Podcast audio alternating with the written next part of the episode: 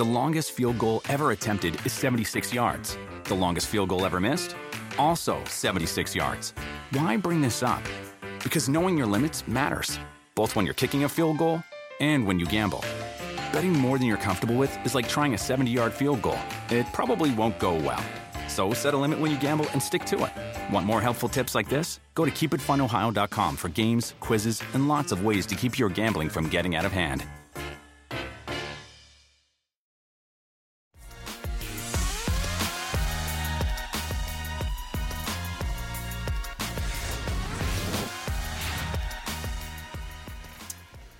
Feeling better today, my brother? Don't have. Uh, no, I'm not. A couple of teams that probably don't have a uh, a great chance, Michael, of contending um, for the Super Bowl. A couple of teams that have typically been um, laughing stocks, um, for the most part, the butt of jokes.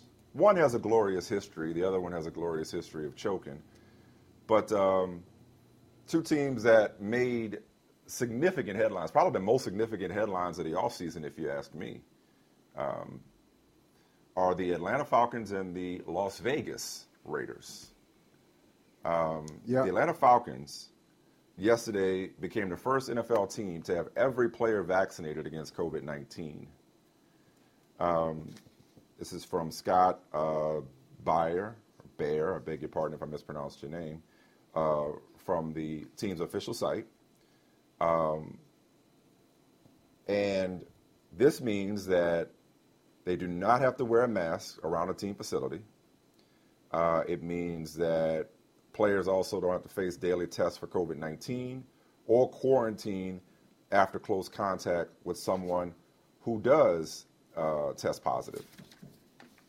So um, now, a lot of teams uh, have a high vaccination rate. Falcons are the first to 100%. Right. I believe, I believe 20 teams have at least a 90% vaccination rate. As a matter of fact, I'll do you one better. Um, I think the number, I just want to confirm this. I think the number is 91.7%.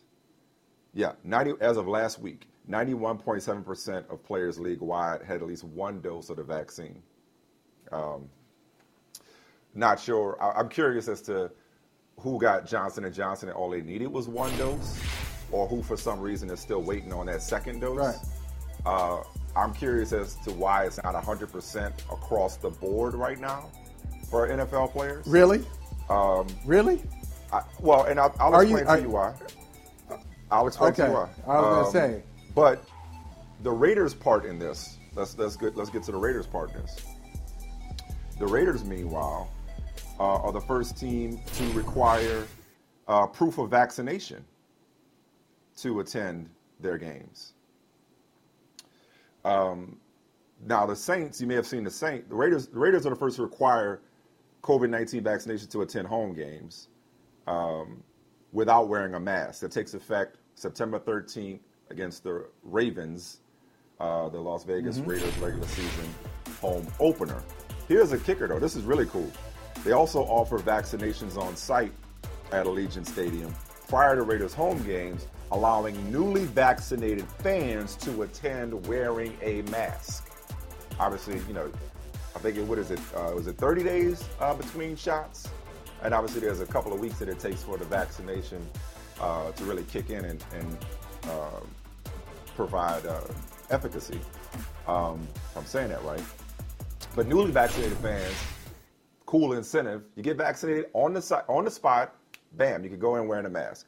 But last week, the Saints announced that they'll require fans to wear masks and show proof of vaccination or a negative COVID 19 test taken within 72 hours of home games at the Caesars Superdome. And uh, in Tulane, in New Orleans, uh, on, on the college football level, doing the same thing, requiring negative tests, proof of vaccination, wearing masks. Um, but back to the uh, back to the players, and why I'm surprised, uh, even in this uh, politicized environment that we live in. And this is strictly political um, at this point. It is. Why I'm surprised It is. at, at this group of people in, in particular, NFL players, because you're talking about uh, a unique individual when you talk about a professional football player. You're talking about somebody who uh, is taught from a very young age that availability is the best ability.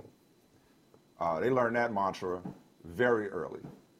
Okay, that the difference between uh, wins and losses, or the difference between you keeping your job and losing your job, is your ability to get on the field. They learn to play hurt. Mm-hmm. They learn to play through pain. They learn to risk life and limb at a very early age. Simply put, you got to be half crazy in order to strap up and play that game. Even with all the safety rules, even with all the protections, even with all the, right. the, the measures designed to prevent people from being paralyzed or prevent long-term head trauma, it's, you still got to be crazy, half crazy, if not more, to play professional football. To play football, it is a, it is what is a car wreck, a train wreck, whatever wreck you want to call it, is happening play after play, and that's just on Sundays, or Saturdays, or Thursdays, right. or Mondays, as the case may be. That's just on game day. Okay, mm-hmm. even between that, we only know the half of what these players have to do, and specifically what they have to put in their bodies in order to be available. So it befuddles me, it, it, it troubles me, it puzzles me, hell, it vexes me.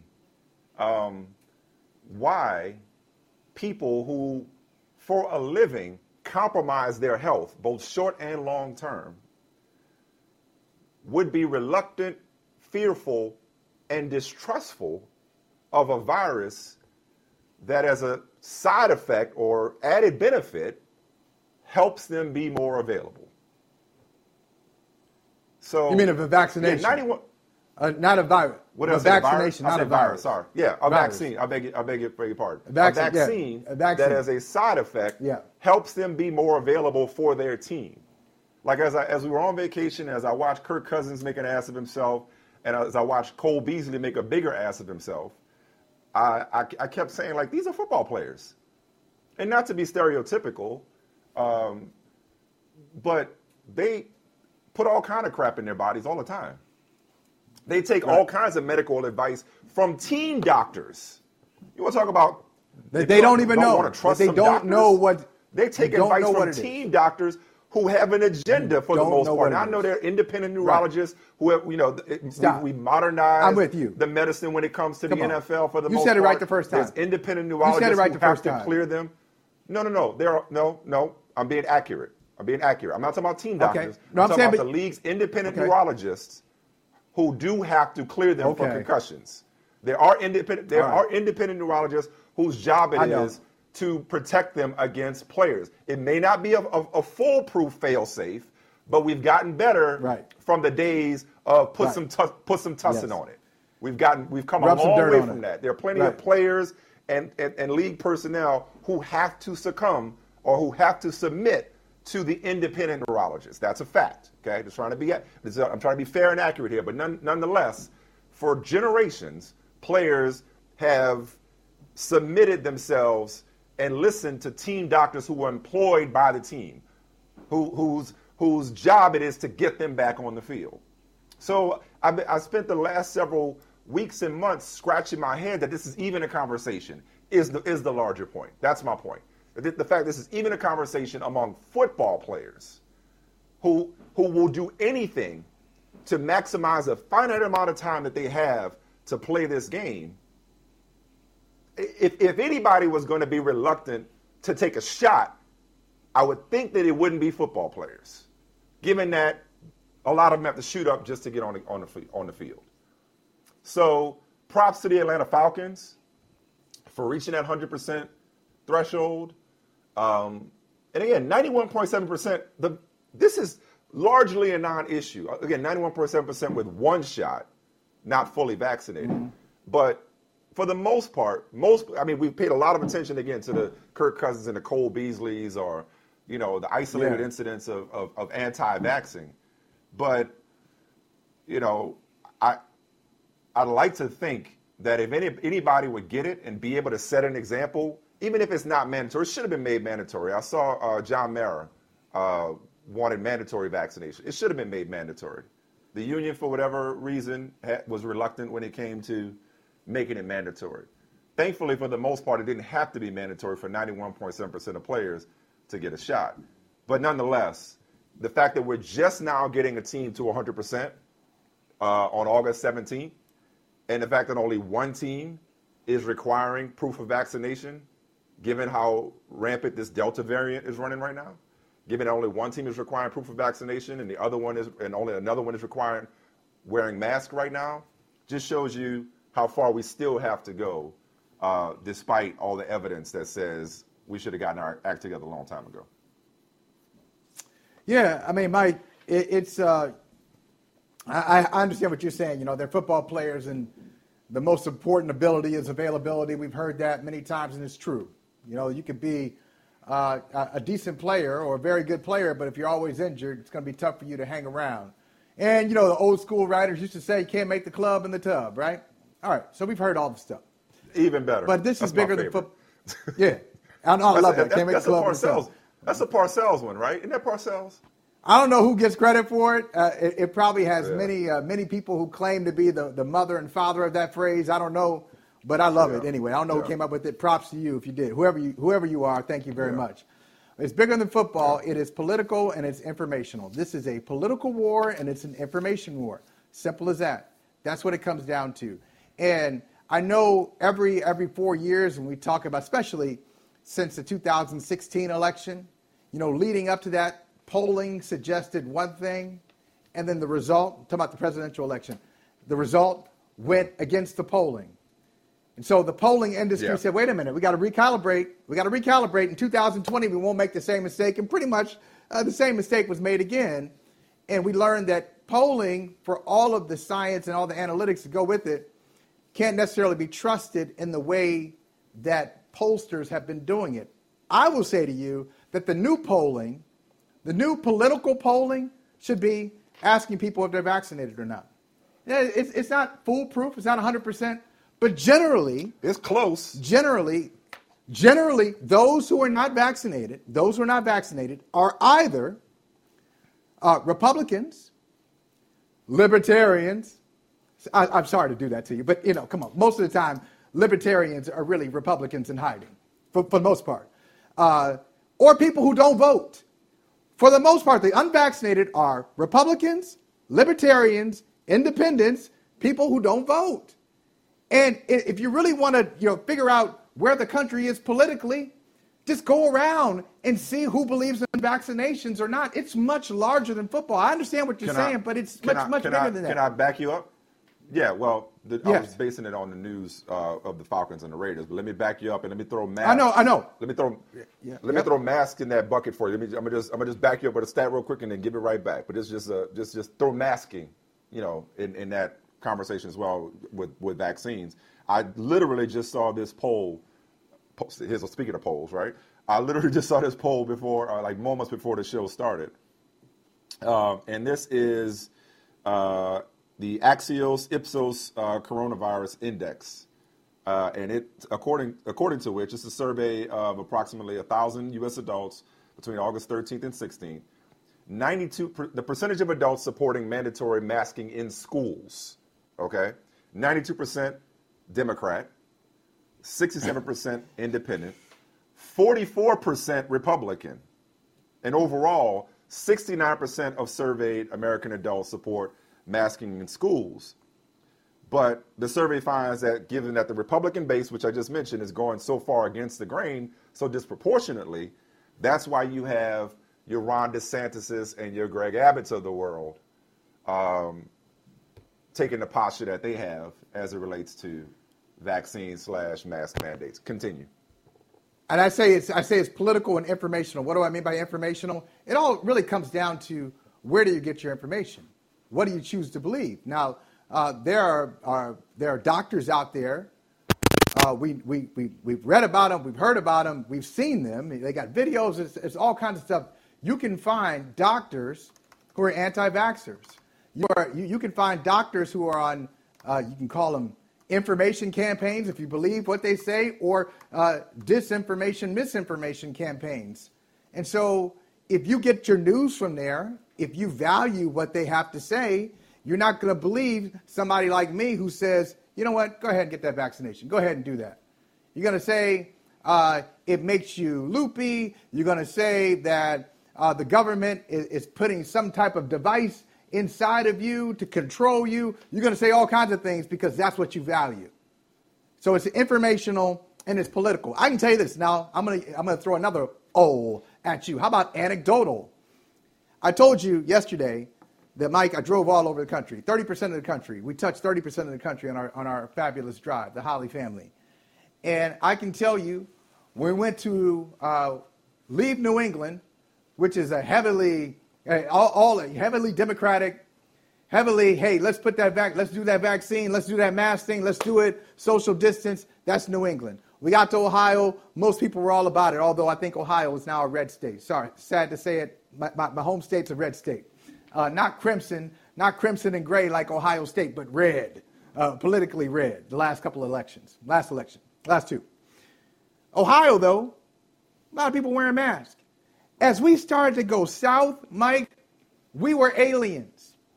We would come out with our mask on. People would look at us like we were crazy. We went to your home state, in your hometown. I think I counted oh, about a half dozen. I think I counted about a half dozen people wearing masks. Nobody on, we yeah. ain't even touched Bourbon Street. Nobody on Bourbon Street, Canal Street, Poydras, whatever, all around that area, that tourist trap area, nobody was rocking it. Because that's, that's really where we are. You go to red states, people don't believe it. You go to blue states, people believe it. And and the NFL is no different than any other industry. Some industries, uh, the employees are all about it. Other industries, the employees are skeptical. Thank God for the Atlanta Falcons. I don't know why they did it. Maybe they had an incentive. Maybe it was about football. Maybe it's about their politics. I don't know. I'm glad they did. Here's the last thing I'll say. Here's the last the, thing I'll say. The, the you know, Washington football team got a, got a head coach the Washington football team got a head coach that's you know immunocompromised, begging, uh, yeah. like, hey, like, like stop depending on on this uh, for your information. I mean, he went off to Albert Breer uh, in the Monday Morning Quarterback the other day. Just your point about uh, about what you believe. Quick line on um, that that a friend of mine that I follow on social media said. Uh, and again, you talk about good lines. I can't make the club from the tub. This is about the fact that the overwhelming majority, and I'm talking about like high 90s, if I'm not mistaken. I don't want to put put any misinformation out there, but it's the overwhelming majority, uh, if not practically complete. The number of, of hospitalizations and deaths at this point is among the unvaccinated, right? You yeah, know I'm, yeah. I'm, I'm, being oh, conservative oh, to make sure I don't get yeah, it wrong. Not, but it's like it's, it's, not even. No, no, you're correct. Okay, cool. So it's, great. Yes. So here's here was the yes. line. Here was the line. Uh, the line was the thing about math is if it's true that is that it's true even if you don't want to believe it. That's the thing about math. So we say 99% of people who are in the hospital and dying of COVID are the unvaccinated. You can believe what you want. The numbers, as I used to say, they never lie. So you you get the last word. Yesterday, we go to break before we welcome in our company. I, I know. Here, here's the last word. All right.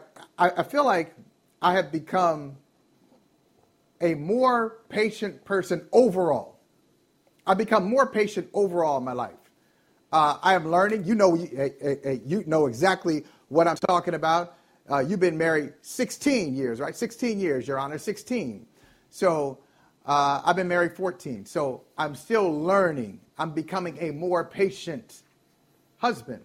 I'm becoming mm-hmm. a more patient father.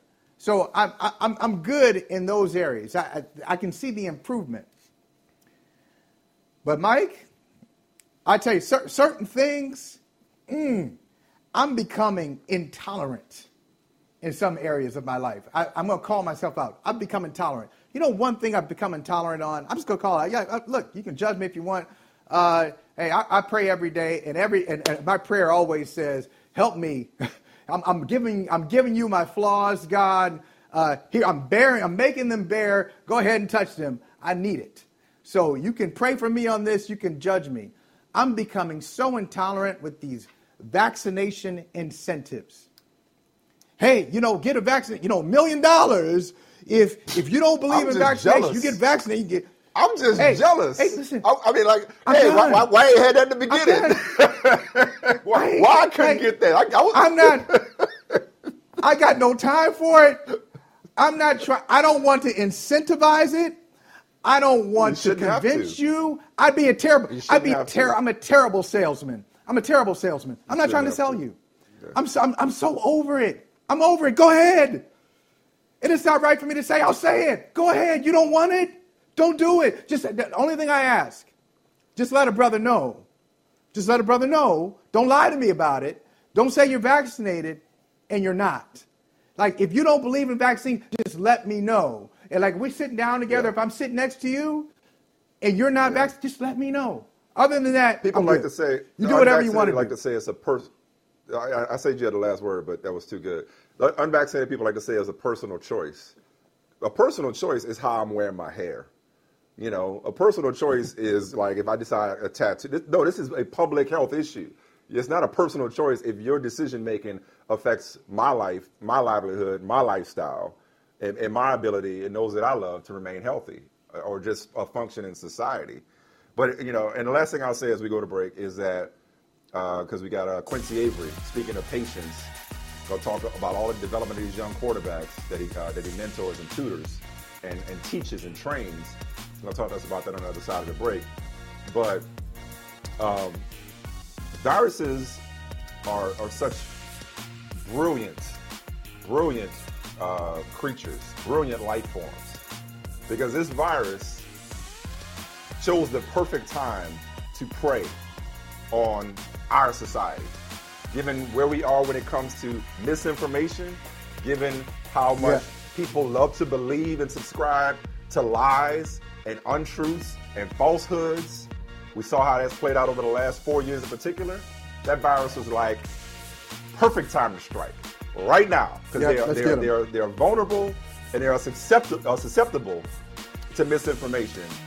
And this is where we can uh, we can hit them when they're at their weakest. So, um, yeah, man. stubborn. But props to the Falcons, props to the Raiders, props to the Saints. They are stubborn people. To, to use biblical na- language, they are a stiff necked people. Stubborn. Perfect, perfect.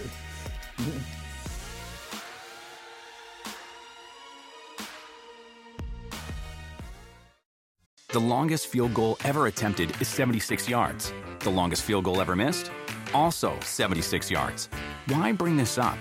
Because knowing your limits matters, both when you're kicking a field goal and when you gamble. Betting more than you're comfortable with is like trying a 70 yard field goal. It probably won't go well. So set a limit when you gamble and stick to it. Want more helpful tips like this? Go to keepitfunohio.com for games, quizzes, and lots of ways to keep your gambling from getting out of hand. Do you want a beautiful lawn? Enter TruGreen, the easiest way to get a great lawn. Just water and mow, and they'll do the rest. Weed control, fertilization, aeration, and more. TruGreen is the official lawn care treatment provider of the PGA Tour, and they have a verified best price, which guarantees you the lowest price with no compromise on quality. You do you. Let TruGreen do your lawn care. Visit trugreen.com, T R U G R E E N.com to get the best lawn at the best price with the best people. Guaranteed. If a friend asks how you're doing, and you say, I'm okay. when the truth is, I don't want my problems to burden anyone. or you say, Hang it in there. because, If I ask for help, they'll just think I'm weak. then this is your sign to call, text, or chat 988 for free, confidential support. Anytime. You don't have to hide how you feel.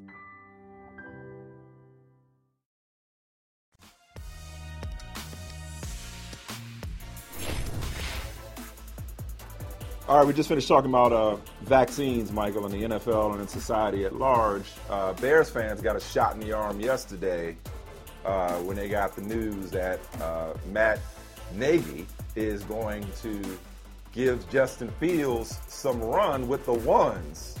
Justin Fields, first round pick Justin Fields, has been Bears fans QB1 since day one, uh, regardless of what the Bears may have promised uh, Andy Dalton when they signed him uh, prior to the draft. Um, Justin Fields has a lot in common with Trey Lance, who has a lot in common with Jordan Love, who has a lot in common with Jalen Hurts, who has a lot in common with Dwayne Haskins, who has a lot in common with Deshaun Watson. and that is that they are all tutored, trained, taught, mentored by our guests, Quincy Avery, uh, the founder and the architect of QB Takeover, emphasis on the takeover. I don't even know if you need an introduction at this point, player. I, honestly, I mean, because I see you making the rounds. I see you making the rounds. You know, like everybody wants to talk to Quincy, so we appreciate him giving us giving us some time and uh, and some insight into uh, into what his clients, uh, his his QBs, his his proteges, his friends, um, his brothers are doing in the league, and all of them are making noise in one way or another. So, hey, Michael, you know what? I'm gonna get, you. You we could go any direction with Quincy. Literally, he's got he damn near got every quarterback that matters in the league. so you pick the first quarterback that you want to pick Quincy's brain. Justin Fields. I'll give you the Justin crack. Fields. Justin Fields. Hey, you just hey listen. Sure, we we just saw Justin Fields there. Uh, he went to uh, one of the great universities in North America, the Ohio State University. So um, uh, let, us talk about him. And uh, you know, Quincy, we talked yesterday. Mike and I did about the timeline. And I say, if you got a guy like Justin Fields, you uh, go up, you move up in the draft to get him. Uh, you already missed with Mitch Trubisky. You moved up to get him. That didn't work out. Your job's on the line. Go ahead, put Justin Fields in there. Mike says, take your time. Oh, wh- where do you stand on this? Put put Justin out there right now, or just let him uh, let him ease into the starting quarterback position. There wouldn't be like a ton of easing into it for me if I was a head coach of the uh, the Bears. I'd be thinking like around week two, week three. Like you can give him time to get acclimated, get him some reps with the first team. There's really no need to have him going out there the first week facing Aaron Donald, uh, Jalen Jalen Ramsey, guys like that. Like we'll let them let them handle Andy Dalton, and then moving forward, we'll give Justin the opportunity to hop out on the field, be the quarterback of our team, and really start changing the culture there because I think he showed us all very early on like the skills are there, the talent talent is there, um, and I think he's quickly going to show everybody they made a mistake passing on him in the draft and allowing him to go um, fall to the Chicago Bears. Yeah, no, I, I just feel like play him when he's ready. If that's now, so be it. That, that's that's my main thing, Quincy. If he's ready now, great. He looks he certainly looked the part in, in the first one. If he's not all the way ready, no problem. I don't think it's some kind of indictment on Justin or on the organization. If, like you said, he's not out there facing, you know, two future Hall of Famers and a great defense, Yeah, uh, you know, with the Rams. I agree with that 100%. No, but the thing about Justin that, that makes him so different is his like his mental, right? Like if he struggles early on, I think that he'll be fine. But he has the traits that are going to allow him to get out of situations. He's athletic enough where if something's a little bit cloudy, he'll still be able to make a play. The thing that I was most shocked and impressed with in this first preseason game was just the ability to work through reads. His eyes were always in the right place. His feet were tied together. Like if, if I'd have known he was going to do those things that early on, I would have been shocked that he made it past the second pick. I'm so glad you said that. God, I'm so glad you said that because it feels like it, I'm old enough to remember when an unfortunate conversation popped up about whether or not Justin Fields was enough of a student of the game and work ethic and blah blah blah. So, thank you for further dispelling that ridiculousness. But I also would love to know, you know, since it's been a while since we talked to you, and obviously, you know, a while since Justin was actually uh, picked. What has he improved upon the most under your tutelage, or even just your observations from afar, since he uh, left Ohio State throughout the draft process and was taken by the Bears? Where has he grown the most uh, since we last saw him play?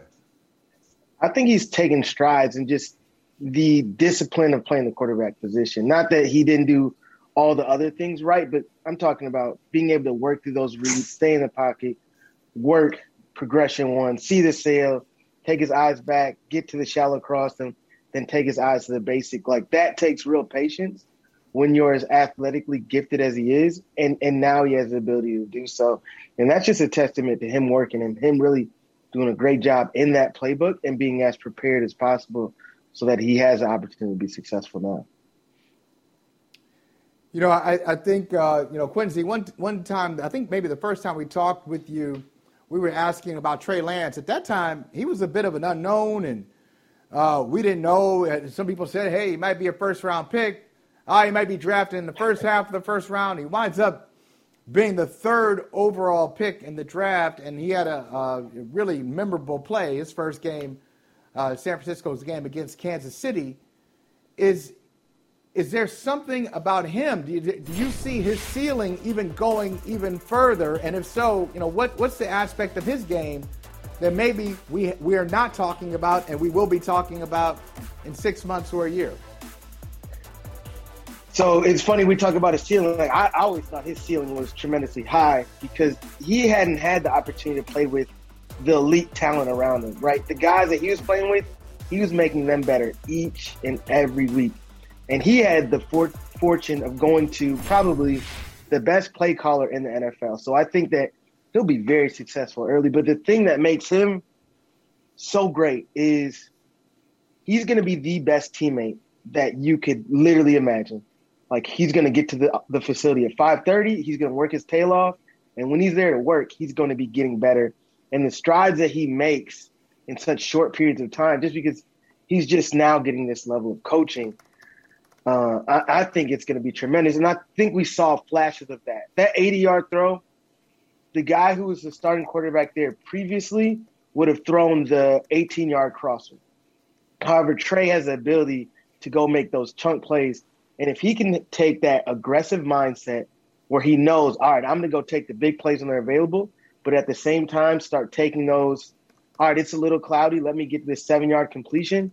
Then you see his completion percentage jump up. He's a 60, 70% completion guy with his talent in the run game. I think that the NFL will be in real trouble. Yeah, I know what you mean about the teammate thing. Um, we talked with him right before the draft, and uh, yeah. we wanted to draft him. yeah, we said hey, this guy, yeah. this guy should be the first. He should be the first overall pick. There's just something about he just got away with um, his perspective. Uh, you know, you can tell he's yeah. been around a lot of smart presence. people. He's been around a lot of wise people. When did that? Do you have a story of like when that first jumped out at you? I mean, you obviously know it now. You see the picture of you two there, but when did it hit you that? Hey, this is not your average. Uh, this is not your average bear. The discipline in his work before. Okay, so he played that season at North Dakota State. Then we were supposed to come train. Literally two weeks before our first training session, Trey wanted me to map out each and every workout, what we were going to be working on and detailing um, in each of those workouts, and then the location. The, and I'm like, I didn't even think about why, but come to find out, he wanted to start working on all these things prior to him getting there. And then he wanted to make sure that he had a hotel that was going to allow him to get to each of the practice, the practice locations and fields um, 20 minutes early so he could start his work before he got there. And that's somebody as he was 19 years old at the time, right? There's not 19 year, year olds anywhere who plan and, and try and be prepared at that level the way Trey was. And, and I'm like, all right, this kid's different. That's crazy. I mean, that's some, that's some serious attention to detail right there. Speaking of intangibles, I don't know that anybody's questioned or doubted Jalen Hurts' intangibles. I, mean, I, I, fell in love with the kid when he, you know, went back to where he lost his job in place of Tua and won the conference championship uh, before he transferred to Oklahoma. This is back with Alabama. I mean, his intangibles had never been in question. But again, this is just from the outside, Quincy. Like where I, I, I don't read the Philadelphia Inquirer every day. I'm not listening to WIP. This is like from far away, well, as far away as Connecticut is, but it just seems like, from what I have read, that, you know, whether it's the organization, the fan base, I don't know, that it's not, they're not sold on Jalen for whatever reason. Mm. That it's like, hey, we want to, we want Jalen to seize it, to prove it. We, you know, we're not declaring him the starter. It's not a gift. I don't know what the deal is. So enlighten us on just where he is in his development uh, as the presumed starting quarterback in Philadelphia. But not just that, Jalen's a great example of. You talked about Trey Lance going to the best play caller in the NFL. Um, does Jalen have the supporting cast around him that he needs Mm. to be successful, that he that he can help to elevate with those intangibles and that ability that he brings to the table. I know there was a lot there, but we just love your assessment of where Jalen Hurts is right now. Yeah, so I think that well, well Jalen Hurts is a starter. Let's just start there. They can say whatever they want. The team there knows he's a starter. Every guy in the locker room knows he's a starter, so he'll be the starting quarterback. I think what's gonna I'm gonna say what's gonna allow Jalen to be really successful this year. He has separated himself in terms of his accuracy and consistency from the pocket. He was in the 50% in the completion percentage last year, and I think that a lot of that had to do with not being versed in the offense, not doing a great job of getting to easier completions, getting the checkdowns. He was of all the guys in the NFL, he threw the, the least amount of passes under seven yards that were completed, and it's just because he didn't throw them. He's going to do an amazing job of getting to those throws. That's going to allow him to be at that 65% completion percentage. And then everybody in the NFL is just going to look at him differently because of the way that we look at and perceive stats rather than really looking at the film. And Jalen did a tremendous job of pushing the ball down the field and being accurate there. And we all know how athletic he is. But like you were saying, the person that Jalen is, that's what has allowed him to take over that locker room. And that's what makes guys around there say that he's a starter because he puts in work unlike anybody else that I've ever seen in terms of just the physical. I'm going to grind it out. You're not going to be mentally tougher than me. And he just does that day in, day out. And I think that's why we're seeing so many positive things happen for that Philadelphia Eagles team now. You see him pushing the ball to Jalen Reagor. Every time I hop on Twitter, I see him doing fantastic things. And it's because he's put the work in this offseason. So I don't think they're great at the skill positions, but I think that they have enough there that's going to allow him to be successful. And he has done a great job of understanding this new offense, understanding the checks that need to be made, be made, and putting his team in a good position. And the better job he does of understanding those things, that's going to allow him to be um, a, an upper tier quarterback. And I'm not sure what level he's at this year, but he's going to continue to chop wood, become a top 10 quarterback, and then just continue to press mm. and then make sure people look at him like, all right, he's not only a starter, but he's one of the better quarterbacks in the NFL. And, and, and I'm, you glad, you, I'm uh, glad you phrased it that way. Go ahead.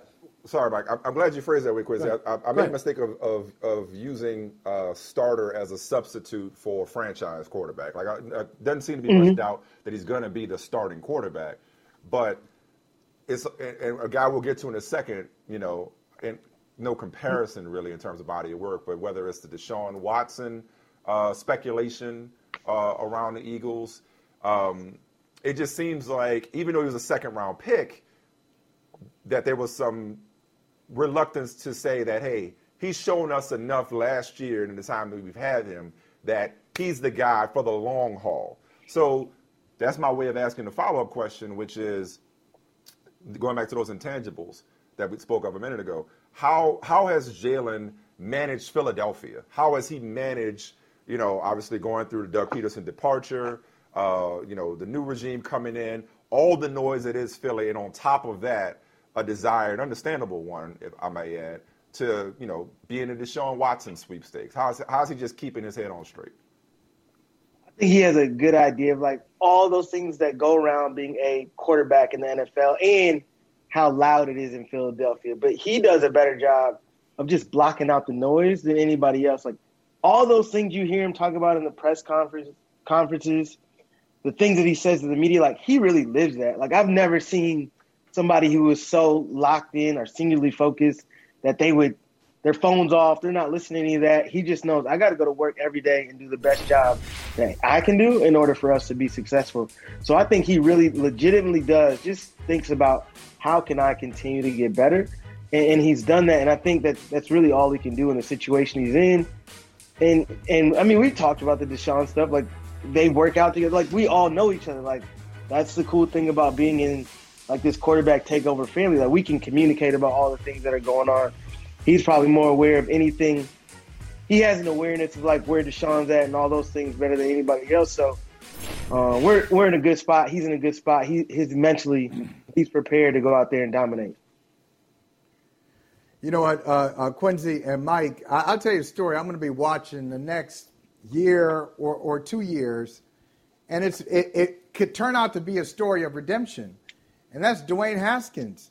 Look, look, we, we talked I, to you, uh, Quincy, uh, yeah. about Haskins, And you were critical at the time. You said, look, he hadn't done everything that he's supposed to do. And this is when he was still in Washington. And it was before uh, they let him go. But that, think about it. He's a first round pick Washington. Uh, owner wants him. The, the personnel department doesn't. So there's tension there. He goes there. He squandered that opportunity. Signs with Pittsburgh. And now, based on the reports, he had a great game one in that same game against Philly. He played really well.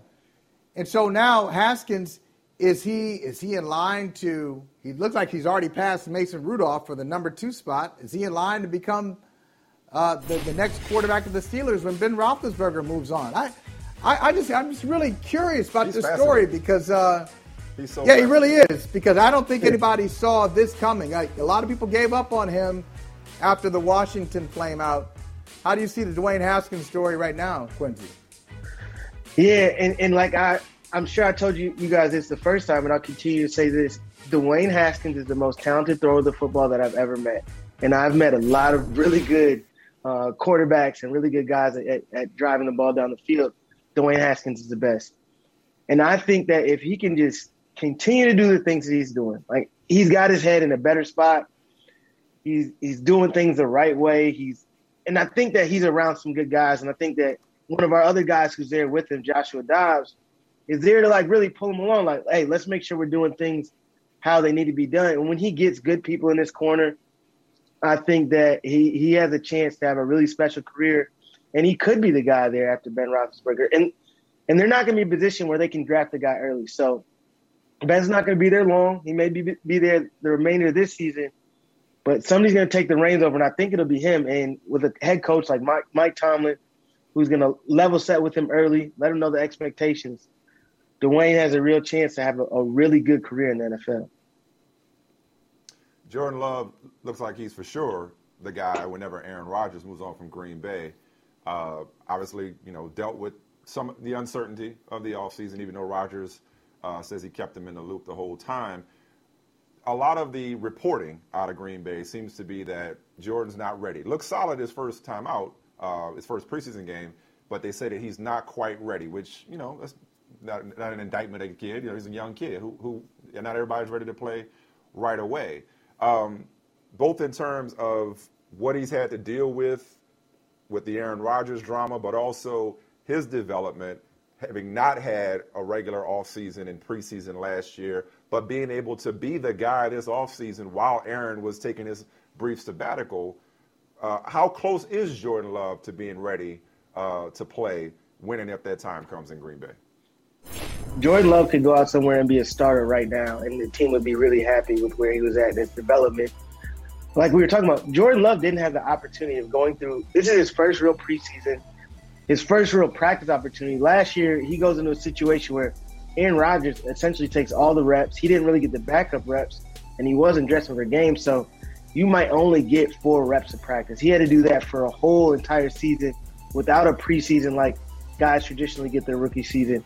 So I think Aaron Rodgers not coming to camp, a mini camp, and all those different things was the most helpful thing for Jordan Love. Like he really got an opportunity to be with the love, be with the ones, um, develop a, a rapport with those guys, and also start understanding like this is what it takes to lead a team.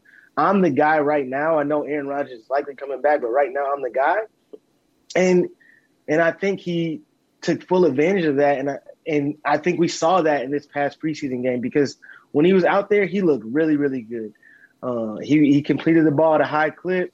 He made good decisions. Um, he had that fumble, but that's just because the left tackle got beat pretty bad. But he just did a lot of good things that that leave us really encouraged, and I'm excited about what he what he's doing there in Green Bay. We saved the most complex uh, situation for last, and that's the uh, the aforementioned Deshaun Watson. Um, I, I just love to know, as best you could tell us. Uh, obviously, you know I know you're very close to him, um, and, and, you're more than just a, a quarterback uh, tutor and teacher and trainer for him. We saw the video of him walking off uh, the field the other day. Seemed to be a little frustrated at constantly being recorded, walking off the field by the local media. In in limbo um, is, the, is the only way you could put it right now. Where is his head um, at this point? Just with no, uh, no, clar- no clarity or no certainty in sight right now. Yeah, I think he's in a, a good a position as, as, he could be for all the things that are going on, from one to trade to all the other things that are, are circling around the situation. But he's, I think mentally, he's he's a really a, a tough dude, and I don't, I don't, necessarily want to talk about it in that circumstance. But in terms of the trade, he's a tough guy. They know he wants to get out of there. I, I think we all understand how it could be frustrating walking out to the field and people just recording you like you're like a zoo animal every day going to the field. Like he's not saying anything. Like that would get annoying. I would be annoyed. We would all probably be annoyed. But I think he understands like he just got to go there, do his job until um, the trade.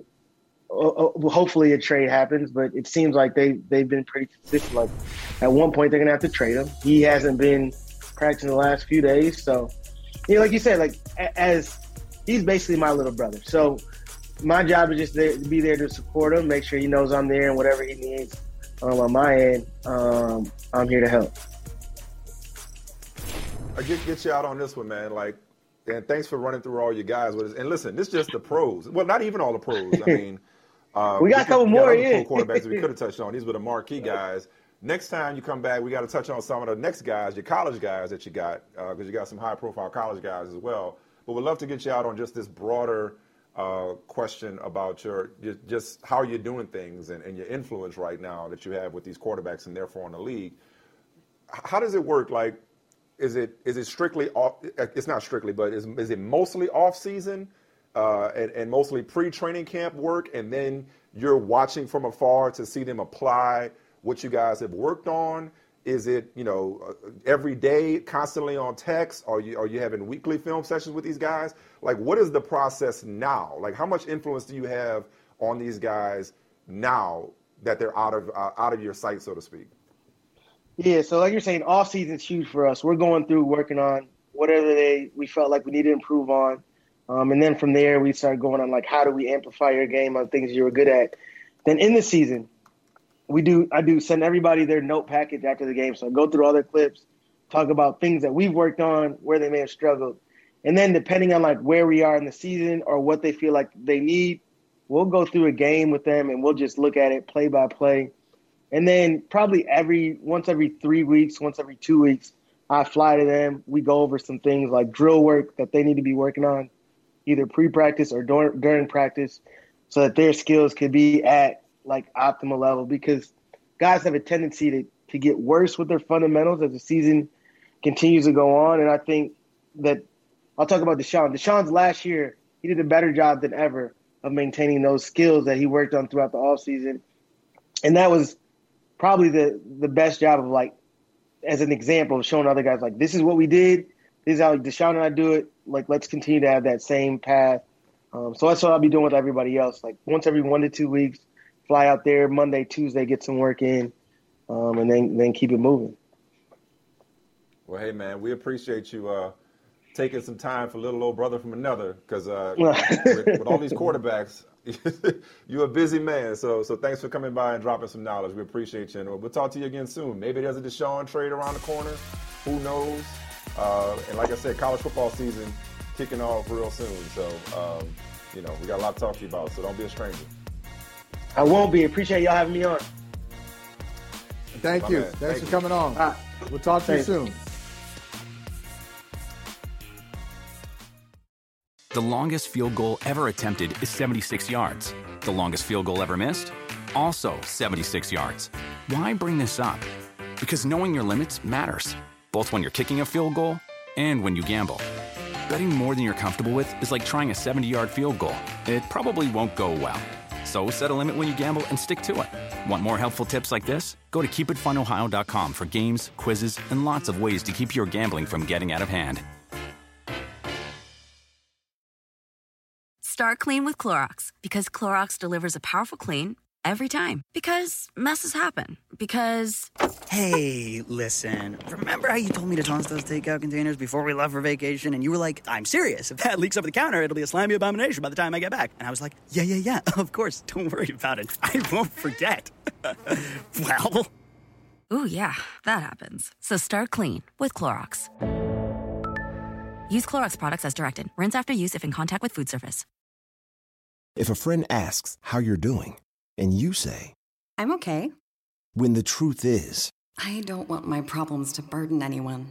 Or you say, Hang it in there. because If I ask for help, they'll just think I'm weak. then this is your sign to call, text, or chat 988 for free, confidential support. Anytime. You don't have to hide how you feel.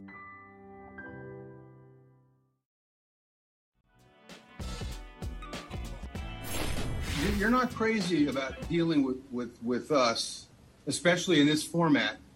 Yet you have a lot of outside interests that are, that are served by having a media platform. I guess my question is, how do you balance the two? You say I'm not crazy about dealing with you guys. What does that refer to?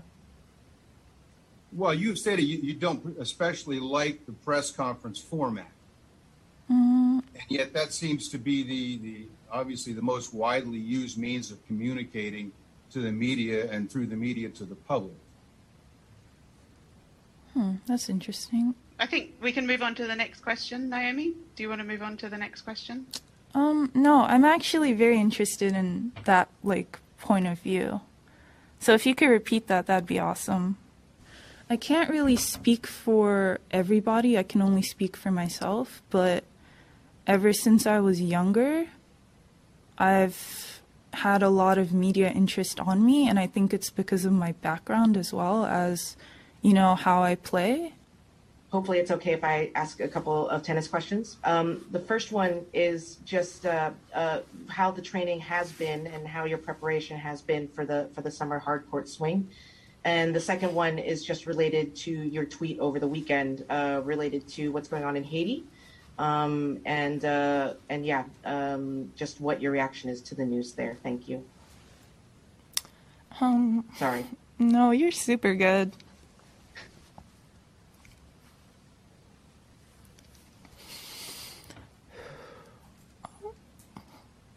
Okay, I think we're just going to take a quick break. Just uh, we'll be back in one moment.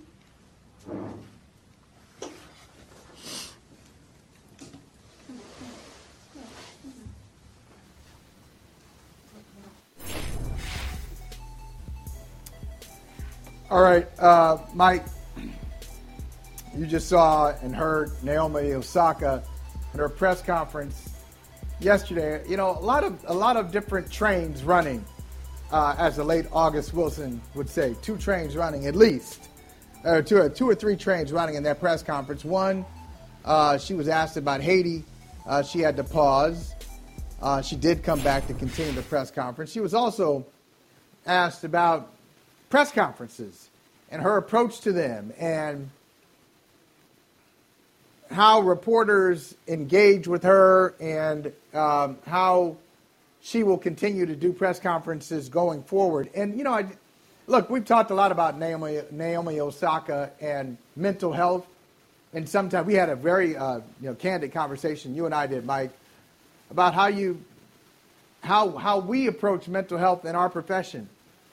And you know, just looking at that exchange, I'm not, you know, taking Osaka's side, if you want to look at it that way, or the reporter's side from the Cincinnati Enquirer.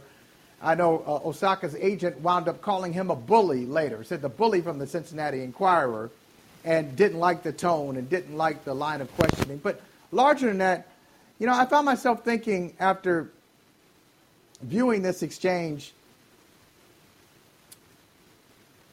She's figuring this she's figuring this all out in real time.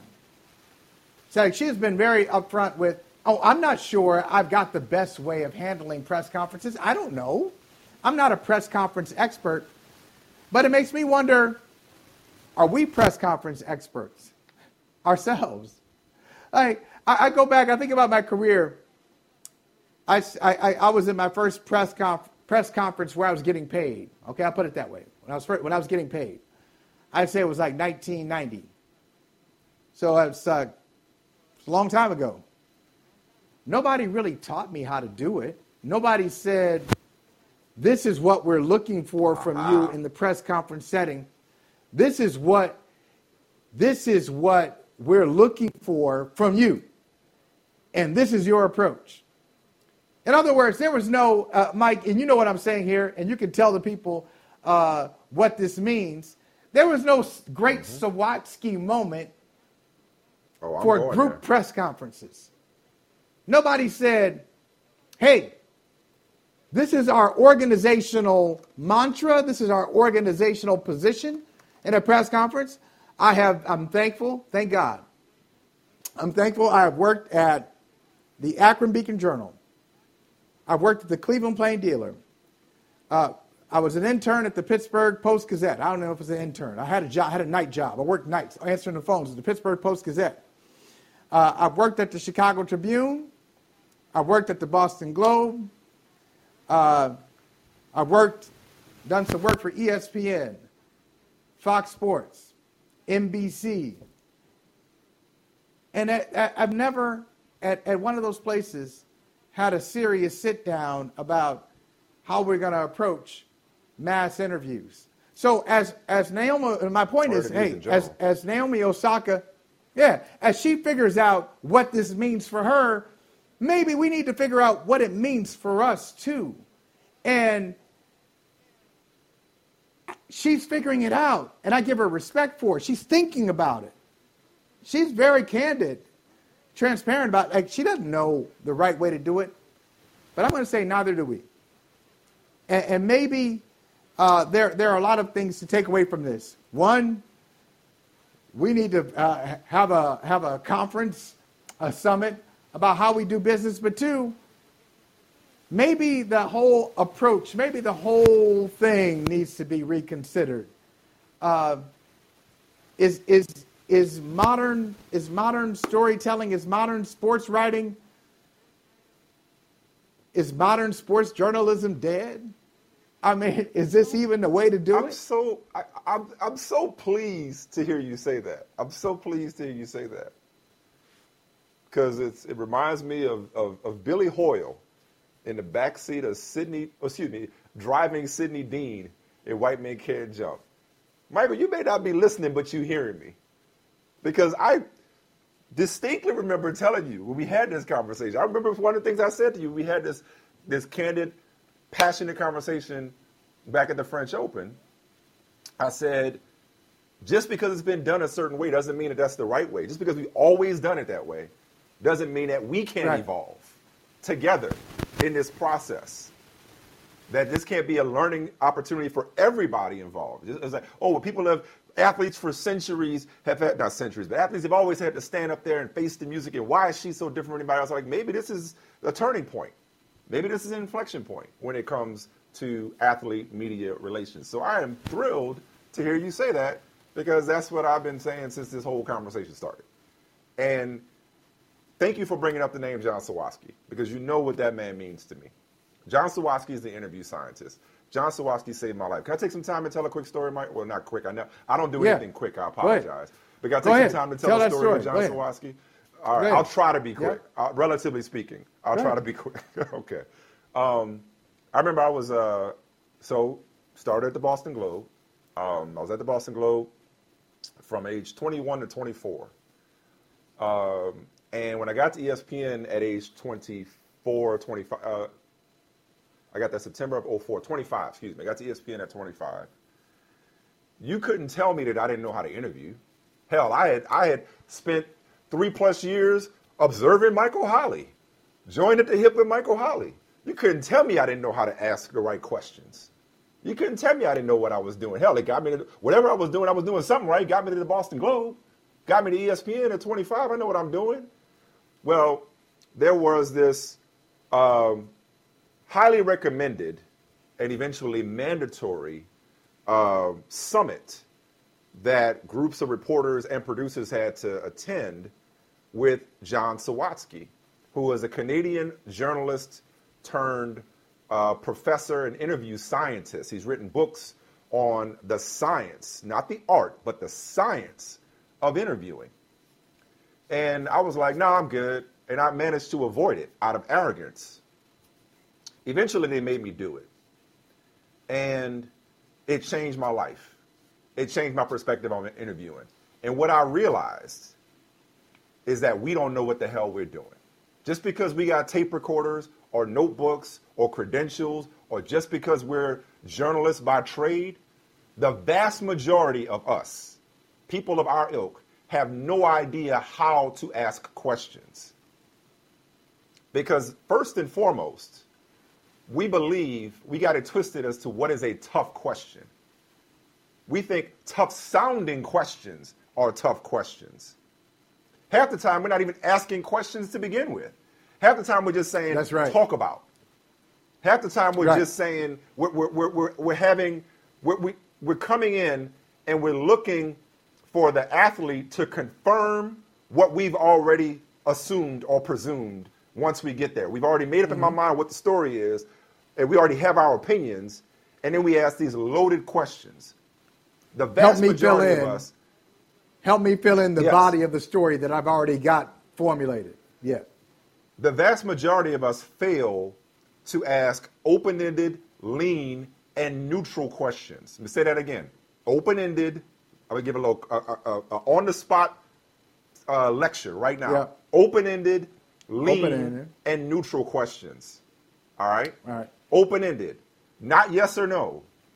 Okay, but why, how, what, which forces the subject to storytell.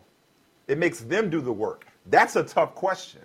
The shortest mm-hmm. and most neutral and open-ended questions can be the toughest questions because it makes the subject have to be that much more reflective and thoughtful. Okay, makes them do the work versus just yes or no. Okay, and then I'll get to Darty and- his mistakes with all due respect. Lean, keep it quick, and admittedly, Michael, we talked about we joked about me not being quick, and we're not really quick on this show in general. But like I know I know I'm breaking my own rules and Sawatsky's rules when I ask certain questions because it's a conversation versus an interview. And I made the Not determination that Right. this is going to be a conversation. And there's a difference. If you want to have a conversation, if you want to be Oprah, then be Oprah and have a conversation. But if you're doing an interview, it is not about output, it's about input. It ain't about you asking the question. Ain't about you sounding smart or thoughtful or informed when you ask the question. It's about the answer. Just like a window ain't about the muck on the window, it's about what's on the other side of that window. The window serves a purpose, but it ain't to cloud what's on the other side of it. And when you cl- when you muck up your question with all kinds of opinions and thoughts and, and, and preconceived notions, you ruin the answer. So if you're doing an interview, doing an do an interview, and that leads to the neutrality of the question. Your question can't come with with, with your opinion on the front end, and then you're asking a question on the back end because now the subject is going to respond to all the stuff that led up to it, which brings me to Daugherty. All the When opinion. he said, You're not Right, crazy. right. When he says, You're not crazy about doing this with us. So you've established the tone of this off top. And he ended up asking, he ended up eventually asking an open ended neutral question on the back end when he said, How do you balance these two things? And I've heard more difficult questions. Listen, respectfully to the agent, that wasn't that wasn't a bully question. We've heard people ask much more aggressive, not difficult, but much more aggressive questions at press conferences or in Right. interviews before. So that that wasn't the worst thing we've ever heard. Okay, so I wouldn't I wouldn't I wouldn't say this is not like oh man he was completely out of line, but his question could have been more effective. That's number one. That's not, that's the main that's my main point. And we've heard this quite a few times. If you listen to these questions carefully, I'm like obsessed with this. A lot of times, uh, an answer, just because somebody gives an answer doesn't mean it was the best possible answer. Could have been a better answer if you'd asked a better question. And there are so many bad questions that elicit the responses in kind that end up going viral, or somebody walks away, or somebody gives a flippant response till it's like, oh, what you did your job, but not really, not really, and you don't know what you don't know. So you think you did something right when you really asked a, a, a crappy question, but they responded. So I guess you know, all's well that ends well to some extent. But the question wasn't horrible. It was it was the preface to the question that seemed to trigger Naomi Osaka. And I feel for her because I, I, it felt like it was a genuine reaction, and it felt more like she was again. It's just from afar. It felt more like Michael. You tell me if, if you picked up on this. It felt more like she was responding to the. Just she was kind of like replaying everything in her head. It was less about what was asked and more about how she struggled to answer the flawed question. She was str- clearly struggling to answer it in the way that she felt like she needed to or they wanted to. The moment just got the most of her at that point, uh, for whatever reason. The question, while not the most aggressive, it it triggered her because it, it was a it was a uh, I wouldn't say it attacked her, but it the, the, even the premise, the premise rooted in the preface was, well, how do you balance these two things? How do you balance, you know, your brand and, and your, your, your, your media empire, your documentary or social following with coming here and subjecting yourself to our flawed questions. Well, that's not the same thing. Like, you shouldn't have to balance those two things. Like, right. one of them is a, is, is, an, is a traditional obligation. The other one is an athlete, like many are doing, taking control of their own story, their own narrative, and doing things on her terms. One's one's a choice. The other one is, has, has been traditionally part of the job, which you know. In closing, brings me back to what you said. I, have long since said that I I just I don't think this should be a requirement. I get why it's a requirement, but I do think there needs to be a larger evaluation as to the value that we're getting out of this and whether it should be required because there are enough people there are enough people who are comfortable in that setting. There are enough people who, who, who don't mind answering these questions to where if somebody is clearly struggling with it, uh, I think we should approach it with compassion and patience and understanding. Like you said, Michael, I love how you put it. Let her figure it out in real time, not on our timetable, and moving forward, not continue to judge her or anybody like her or, or any athlete like her uh, that is struggling with this this obligation. You know, like let's let's it's it, it doesn't always have to be there needs to be some separation and some objectivity when it comes to journalists, but it doesn't always have to be combative. It doesn't always have to be adversarial. You know, like everybody eats B. So that that would be my takeaway from it all right. is that clearly she's still struggling.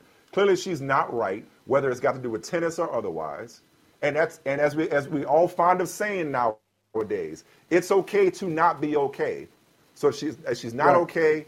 I'm fine with that, and we should not somehow take that as, oh man, you know what? Unto whom much is given, much is required, and and these kids so soft nowadays, and and you know, well, uh, what if what if LeBron did something like that? You know, what if Michael Jordan? Michael Jordan could have never got away with pulling out. Michael Jordan had to, you know, do press conferences. People been having to do press conferences. Well, suck it up. They're a professional right. athlete. Blah blah blah. It's like, it's like so you said, old. man. Like you said, like I've been saying, maybe we got it wrong. Maybe we got it all wrong. Yeah. And, oh, and, and you know what? Or or let's say it this way, Mike. Maybe we got it right at the time. So maybe mm. the way it was done in 1987 was the right time for 1987. It was the right setting.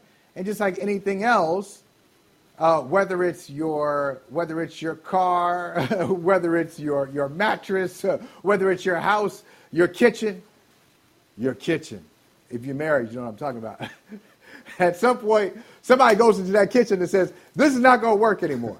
Wait a minute, it was fine. It was fun. What do you mean? Wait, you about to get re- you about to get a remodeling? Is, is only pushing you to remodel no, no, no. the kitchen? Is that what you? No, no. Oh, Listen, okay. no. Okay. Whenever we move, I'm just gonna this gonna be straight up. Whenever we move, we move. I just know. You go into the house. Look, hey, nobody goes into a house. Most people don't go into a house and say this kitchen to be great. And usually, I wish I'd be refreshing if that happened. Most of the time, it's oh, we gotta do the kitchen over. Oh, here we go. Uh, but that's yeah. what a lot of people look at it. Look at it that way. It was fine 10 years ago. It was fine five years ago. But just everything has changed. Evolution has happened. It's the evolution of sports, the evolution of society. And so I think that's where we are with not just Naomi Osaka and tennis, but a lot of sports. I mean, think about it. Uh, in, in 1995, 1998, the press conference may have been the main vehicle because there was no Instagram, there was no Twitter. Uh, there was no partnership between a lot of networks and sports leagues like there are now. I, am I'm, I'm close to home. I'm close. I'm close. Some people are. Some people right now uh, at NBC are saying, "Oh, what you trying? What, what you saying, preacher?" Okay, There's a partnership between NBC and the Olympics, right? There's a partnership oh. between NBC and, and, and the National Football League. Same with CBS and ABC slash ESPN and Fox. Because of that, interviewing and access has taken on a different look, a different feel than it did 20 years ago. That's just a fact. And so, league insiders in the era of Will McDonough in the late 1980s are different than league insiders in 2021. So, you've got to adjust to that. And that's that leads to a different type of relationship between athlete and insider, athlete and media. And, and you already brought up the point of certain athletes controlling their own story. So uh, here, let, let me make it plain. Some athletes are saying, What's in it for me? They never had to say that. Maybe they didn't say that 30 years ago. It was obvious. What's in it for you? This is your, this is your main media vehicle, this is your main communication vehicle. And they look at it now and say, Well, no, this is not my main vehicle. This is a nuisance. So if you can explain what's in it for me, I might do it. Otherwise, what's the point? So maybe we Well, all just have to sponsor- come back to the sponsors table. would like a word with us. Sponsors would like a word with Yes. us. The tour would like a word with us. There, there is. I, I, I do understand, and you- as you mentioned, the networks, the networks, the sponsors, the tour, like there is a larger machine that requires Naomi Yes. Osaka and others to feed that machine. I, I understand. I overstand that. I, I get it. All I'm saying is, is I'm I'm okay with you, you know. Uh, there's been some unfortunate analogies used over the years about inmates running prisons and whatnot, but you, you remember like, Mm. and it goes back to elementary school. You know, if if uh, well, if, if, if you don't do it, then, that, then then the next person's not going to have to do it. Like, if we, if we let Yeah, you yeah, off yeah, the hook, then we got to let everybody off the hook. It's like, well, no, not necessarily, not necessarily. You know, I think we can. I think we're all we all should be mature enough to say, you know what, this doesn't work for her. It does work for the vast majority of her her colleagues, contemporaries, and her peers. This doesn't have to be as difficult as we're making it out to be. Yeah. Now here's the thing, and That's we didn't, right. and we didn't and we didn't show the rest. You know, we, we, we showed the, the part that grabbed the headlines, which her breaking down and leaving. But she, as you pointed out, Michael, she did come back and she did finish the came interview. back. And she did answer the questions. She did answer the questions. So it's not like she just tapped out. But um, I, I, I love your I love how you started this. Um, you know, and I, I won't ramble anymore. Uh, thanks for letting me nerd out because I because when, I- when I really want to nerd out on on interviewing because I'm like, we, we- Yeah, see- I'm glad you over did. Over. Terrible question. I'm glad you did. I I like how you started it, which is which is as Naomi figures out how she's going to move forward in real time. Let's make sure we take this an op- take this opportunity to evaluate how we're doing it in real There's a lot to- and maybe more Yeah. people need to hey, look it up. John Sawatsky, S A W A T uh, It's great. S K Y. John Sawatsky. Like, He will he will change your life. He changed mine. Uh, matter of fact, he will change how you argue. Because let me tell you something. He'll change how you argue, and he'll change he'll get into it change with the your way you significant view. other? Yeah. You get into it with your significant other, it could be pretty handy how he teaches you to ask questions. I'm telling you. Yep. And he'll, he'll change how you uh, view those questions too, how you view other people asking questions. And it's the last thing I said when I said, uh, you know, is sports journalism dead? I hope not. Uh, but I think it's becoming more and more rare. Like the so-called purity of sports journalism, it's it's hard to find purity in it because it's just so many. There's so many things to consider.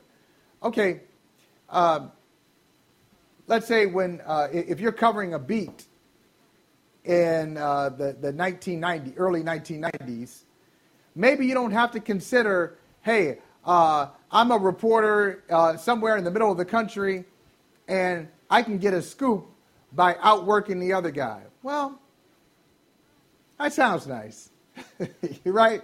That sounds good. That's not really how it works now. You know, a lot of scoops come from the top. Uh, you have agents who say, "Hey, Joel Embiid is going to have is going to sign uh, the supermax," am I going to give that to somebody in Philadelphia? I don't even know who broke the story. I'm just using that example, Mike. Um, am I, am I going to give that to somebody in Philadelphia, at the Philadelphia Inquirer? Or do I, am I going to, uh, uh, is that another Woj bomb? Will I give it to Woj? Um, Marcus Smart, $77 million extension with the Celtics. I don't know if that, was that, did that come from the Boston Globe or the Athletic? I doubt it. So it's just, it's different now. And, and we all have to just look at where we are and how do we manage in this new ecosystem that for, for some of us, uh, for some of those who are under 30, it's not new, it's just what you know. Those of us who are over 30, other side of 30, it takes some adjustment. So the athletes are adjusting, we're adjusting too. We just got to figure out the best way to do it. Um, probably best time to take a break. And it's funny, this topic yep. dovetails into um, some athlete generated content. We Want to preview. And you just touched on a couple other stories that uh, maybe we get into on the other side, which was uh, Embiid and Marcus Smart uh, both getting the bag. Um, so yeah, but no, um, I hope that was a productive conversation. I always wonder if if viewers care uh, about our perspective on our job, like how the sausage, curtain, but like how the sausages, how the how sausage, the sausage is made. Yeah. Yeah, yeah. exactly. But I'm telling you, man, exactly. like you just want to eat the sausage. I don't want I don't want the details. Just want to eat the links, eat, right? even the people, even the people who are famous for interviewing, are actually not good at it. True story. Like if you understand the science and you, and you notice the flaws, you'd be like, damn, this person like gets people, famous people, and like is a, you know, millionaire a million times over. But that was really a crappy question. But again, are you in conversation or are you doing an interview? And if you're an interview, That's the distinction you are right not there. the story. That's the distinction. You are not the story. Right. Ooh, I love it. I love it. See, I do. I love it. I love this, man. I hope y'all enjoy some of it. I hope y'all enjoyed like three minutes of it.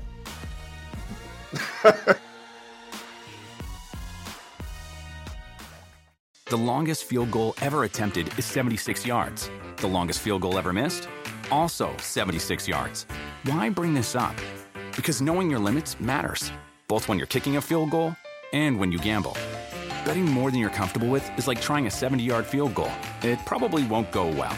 So set a limit when you gamble and stick to it. Want more helpful tips like this? Go to keepitfunohio.com for games, quizzes, and lots of ways to keep your gambling from getting out of hand.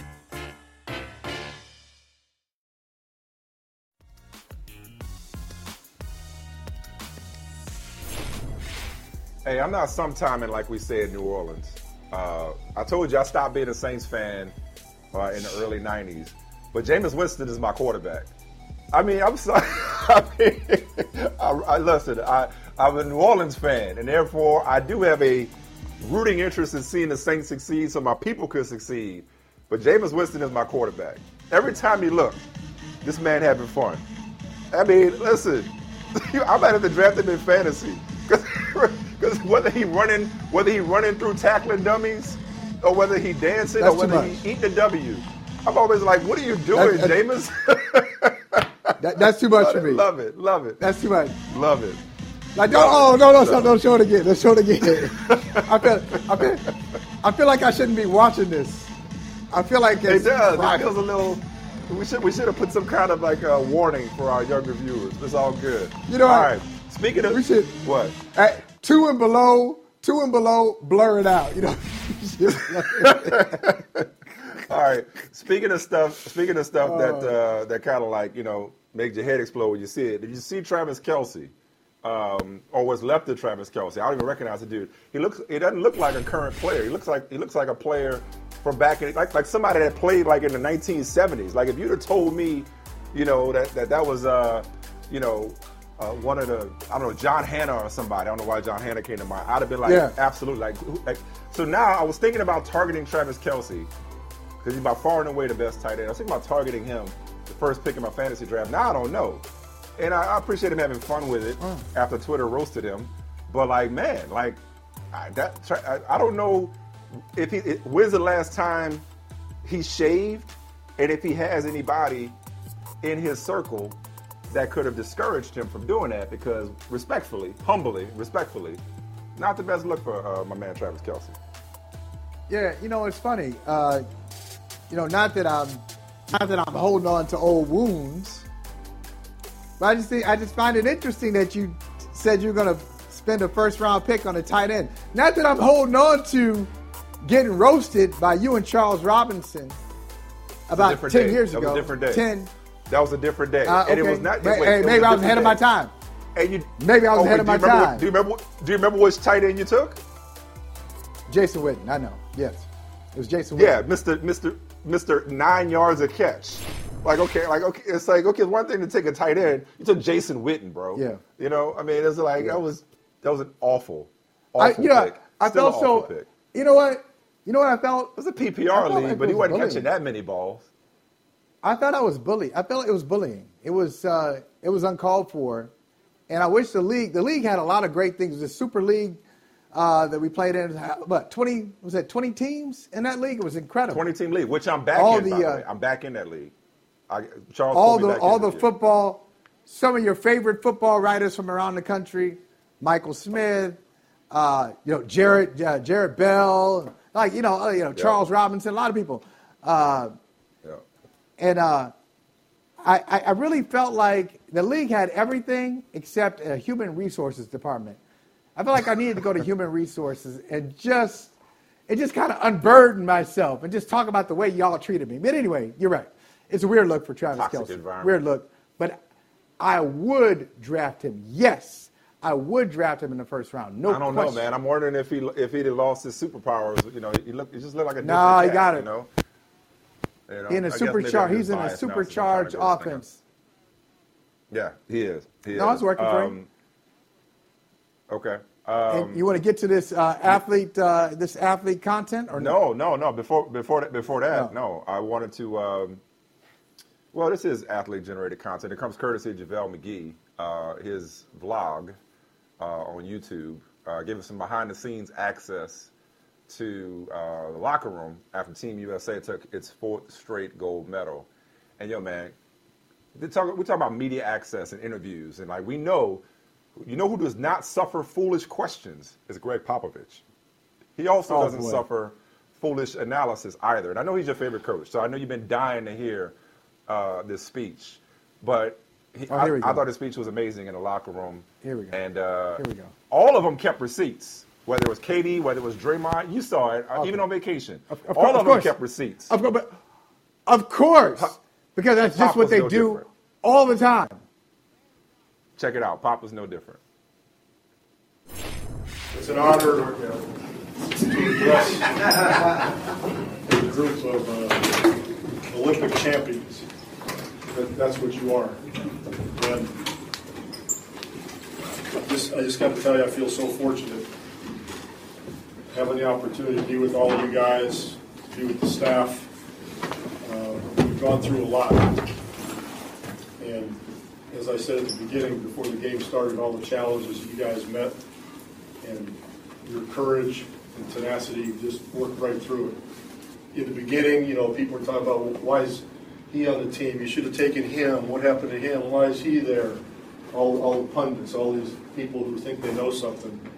Uh, and then, you know, we, we start out getting our ass kicked uh, after a couple practices, and you know, there it comes again. And these guys, this and that and the other.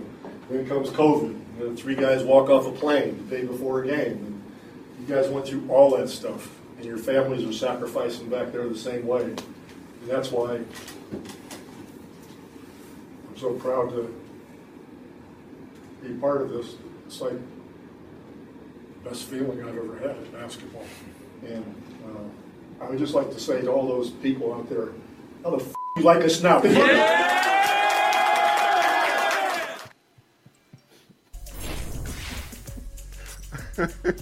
You know what? I really wish. Uh, I really wish. Uh, this is a mistake on my part. I really wish I would have asked for a Holley box during that clip just now because if only people could have seen the look on your face while you were watching.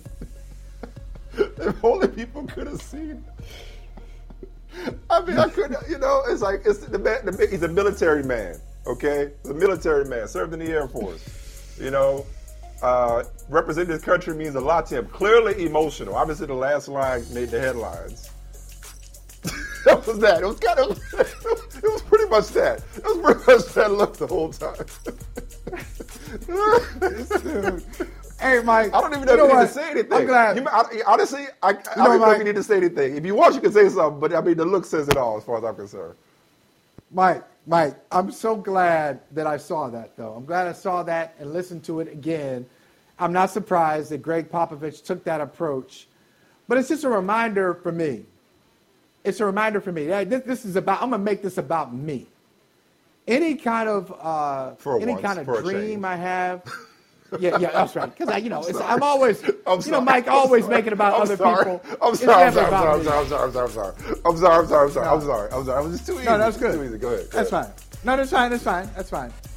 Uh, but any kind of dream I have, any kind of aspiration I have, that's Gregg Popovich reminds me. This is when this is where motivation from haters. You know, everybody everybody got these cute little phrases. Let your haters be your elevators and all that kind of stuff. And and, and, and do it, do it in the presence of your enemies. You know, thou preparest the table for me in the presence of my enemies. I mean, it's all great. People take that stuff too far, and this is what happens when you take it too far. That instead of enjoying the moment, you won the gold medal. You won the gold medal. You spent about uh, 47 seconds too much, too long on all the people who think they know things, all these pundits. It ain't about them. Do you do it for that? Do you do it to say, hey, I told you so? Or do you do it for the joy of, is it about the joy of the journey? Is it about the achievement? Or is it just so you can go back and go double barrels? I almost did that on camera. That would have been awesome. I did, though. I kind of, these I kind of caught one. Kind of caught one. One, one went up. One up went up. Uh, That's all right. Ain't nobody. Is it so you can say- nobody.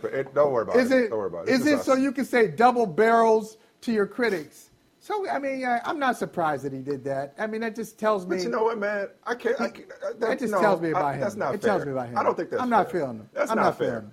That's Why not, not? I know you're not feeling Why? Gregg Popovich, which is why I want to play it. I know you're not feeling Gregg Popovich. You've never felt Gregg Popovich. You weren't feeling him all as coach people, when we when we all last these people we, who think when- they know something, who, you know, See? they know. When- they, you when know, we- never. when we were- and when let's we- get and take it further. Take it further, Mike. You know, these people, they, they never played the game. They don't understand Right. what it's like. Right. Hey, Gregg, guess what? We just you didn't either. You didn't either. I don't think. I, I'm going to check. Um, I'm going to go back. I'm going to check basketball reference. I don't think Gregg Popovich is in basketball reference as a player. I don't think. I don't think I saw an all NBA team. in reference to a reporter. With Gregg we just use the word. We just use the word bully in reference to the reporter from the Cincinnati Enquirer, Naomi Osaka, right? Like this is the reverse of that relationship. Like Gregg Popovich has often been a bully from his He is. pulpit at the oh, press he, conference. no, he is. toward- He's a bully. He's a straight up bully. He is. That's exactly all what I'm he saying is. is, all I'm And saying we is, enable I know him. you don't like him. I know you don't like him, and that's fine. What I'm telling you. I don't think that much is, about him. I don't think that much about him. ear- early on in this process, and it was a process where they were losing exhibitions, and it was like, oh, we got to rethink how we do Team USA basketball. Maybe we should go back to And we still college may have- coaches. or, and we still may have to. okay, but And we still may have to. so no, no, to. no.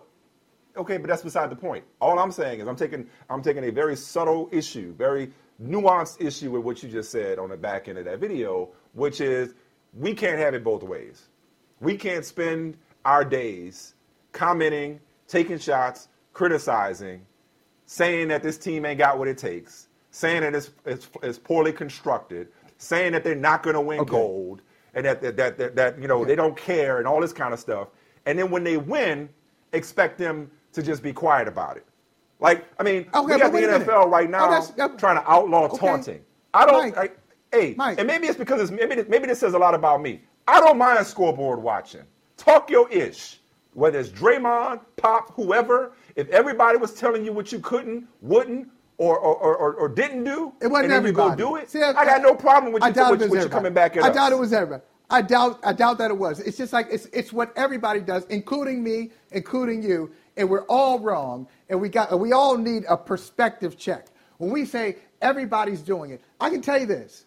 Most people, Mike, most people checking for you, they're fans of yours. I, 90% of them are fans of yours. Now, there are 10% who are just straight up haters. They, they straight up, they're hating on your, they, they hating on your hair because you got more hair than they do. They're hating on your beard. They're hating on something. But most people are fans of yours who are checking for you. Most people who are checking for me are fans of mine. There are people who are not. And, and they get in and they get, they get the bulk of the attention. Most people were not saying USA basketball needs to rethink it. Most people were saying, go USA. Hey, Kevin Durant, thank you for playing. Maybe not most, most but people, you and I both know. But they're just You going with the both know. loudest voices. Well, not just that. I mean, b- bruh, Brady's still talking about you know the MFer that the team is sticking with instead of him. Yeah. I mean, Calm they down, all Tom. they all look Calm they down. all look for Most people- they are most all people got you motivated on a by pedestal. doubt. They are all motivated by doubt. Some of it might even be self doubt that manifests itself in the form of these isolated. Oh, now we're talking talking. about. All I know is talking. all Yes. I know is That's Gregg probably what it Popovich is. and everybody else deserve the right to talk ish to people like Michael Holley, who was saying he wasn't the right fit for that team, to saying that team was flawed and that they were going to lose and they had to go back to the drawing Is board. it? That's all. They they, Listen. they, they, had, they got This the is right to what Gregg. ish. This is That's what Gregg. saying. Okay, here's the thing. Here's the thing. This is what Gregg Popovich doesn't want to hear. This, this is what he doesn't want to hear, and maybe this is why it's it's on his mind. And you just said something.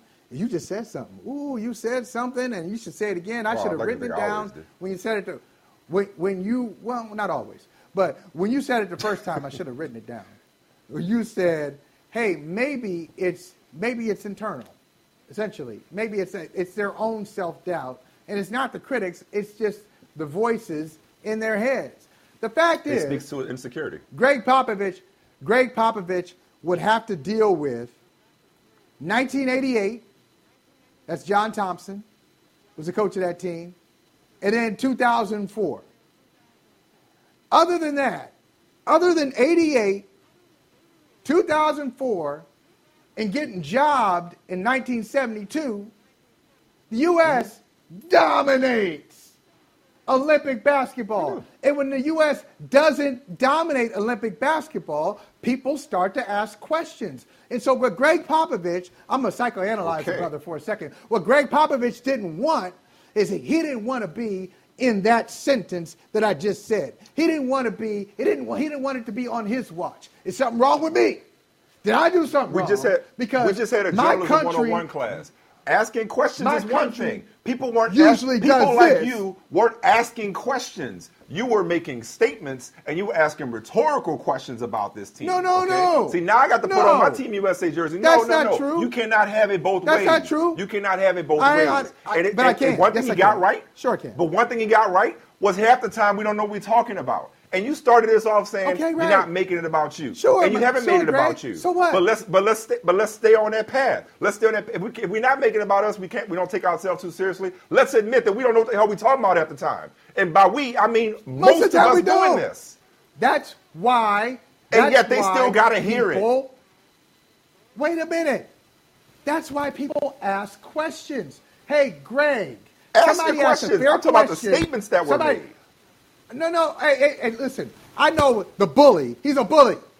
Let's call it what it is. He's a bully, and most people sit there and kiss his ass because I don't know, they don't want to be bullied, or they they got to work with him, they got to see him again. Most people don't call him out. I got no relationship with him, so I'm just gonna call it what it is. I, I see, I see, and I hear a bully. Now look, there's a guy who asked him a question. Why aren't you? I, I can't remember how he exactly how he phrased it, but he Right. asked a very good question. Yeah, when they weren't blowing people After out. they lost to, remember it, yeah. hey, oh, hold on, hold on. Let's see. After they Nigeria. lost to Nigeria. or it might have, it might have been After they lost to. Nigeria. After they lost, been, yeah, or yeah. after they lost to Australia. And it's the first time they lost two consecutive exhibition games ever. That's news. That's the definition of news, something unusual, right? So they, they lose back to back exhibition games. And somebody asked him why this is happening. Like, why, why aren't they dominating these teams, which they usually do? That's not a, that's a fact. And he wanted to just sit there and just lecture people. Look, that, that it, that's not it either. Okay, if, if I'm gonna let me let me let me uh, come up with a compromise. If you don't want reporters to make statements, and they shouldn't, they shouldn't make statements. They should ask questions. And I don't even mean reporters. reporters I'm, should talking about comment, I'm questions. talking about the commentary, even Twitter. Okay. I mean, and I'm not trying to give commentators, too much commentators should probably commentators should ask questions, but those I, I can't sit there and say if you criticize me as a commentator, if you criticize me as a journalist, the weakest thing I can do, Mike, is say, well, you ever been a commentator? Have you ever written for the Boston Globe? Have you ever written a book? That's not the point. Just because they didn't do it, that doesn't mean their, their criticism is not constructive. Their criticism is valid. It, just because they didn't do it, that doesn't mean their criticism is invalid. I think that is like the lamest and, and, and the most distracted way of, of handling criticism. And by the way, I, I, I want just for the record, I want to repeat this. I want you to hear me. I've always agreed, for the most part, for the most part, um, about everything you said about Pop and his uh, decorum or lack thereof. But this just lets me further know that I was right. I know my boy. I know you, Doug. I know you. I know my boy. I've talked to you enough. When they were struggling, I told you your commentary was rooted in your disdain for Gregg Popovich. I told you that. I knew it was. And all that just came out just now. Like it was like I, everything you said came back to Pop, and I knew that. So, but I don't want to stay there. I don't want to stay there. Okay, That's a big part of it. It's so because there's another. I'm there's another- I'm gonna cross wait, you off my list. You got another part. You got you've got another guy. Just real quick. Just just to be just be honest, okay? Oh, not just Kevin Durant? Who else is on the team? Who? Okay. Kevin Durant. Well, There we so go. let me let me let me cross this right. off my list. Then let me cross this off my list. In the time we have left, I was going to ask, and we'll talk about tomorrow because I don't know if you've seen this on the internet. Uh, uh, Bleacher Report's been promoting it. Uh, talk about athletes just deciding that they can, you know, like w- w- basically like it's like X Men, you know, and, and the athletes are these mutants, and they're about to render Homo sapiens obsolete. Like journalists are Homo sapiens in many respects because they just like forget it. We'll just have our own show. So Draymond doing a show called I think Chips, and he's interviewing Kevin Durant. We don't even have to get into it now because it comes out tomorrow. Maybe we'll talk about it. Maybe we won't. But I, I can I, I can imagine how you're going to feel about that if you decide to watch it. Um, I do want to ask you. it. I want to kind of like I want to pick something It's out my job. It's my job. It's your job, okay. watch it. Yes, I- I, will. I look I forward just to it. I, I just want I just want to pick something out of your feed real quick. Uh, a couple there's a couple things I do want to get to with you before we go. Um, so let's Yeah. make this quick. Um, by, by marriage, you, Belichick in marriage, you mean figuratively speaking? Like, is he about to like? He's not about to like tie the knot for real, for real, is he? Or, or are you talking about uh, Mac Jones? He- like, what are we? What are we talking about this low key marriage? Mike, no, no, we're talking about for real, for real. Now, a couple of reporters, Oh, yeah? Couple of a uh, couple of eagle-eyed reporters noticed uh, in the spring. They said, "Oh, is is Bill Belichick wearing a wedding ring?" So they started doing some sleuthing. They went back month by month. Hey, he ain't got this ring on on, on, on his ring finger. He ain't got it there. And then suddenly, he had a ring. I think Bill Belichick may have gotten married in the spring. Uh, he has been dating uh, a woman named no Linda younger. Holliday. they well started. Linda. That's Yeah. right. He started dating in 2007. So they've been together for a long time, 14 years.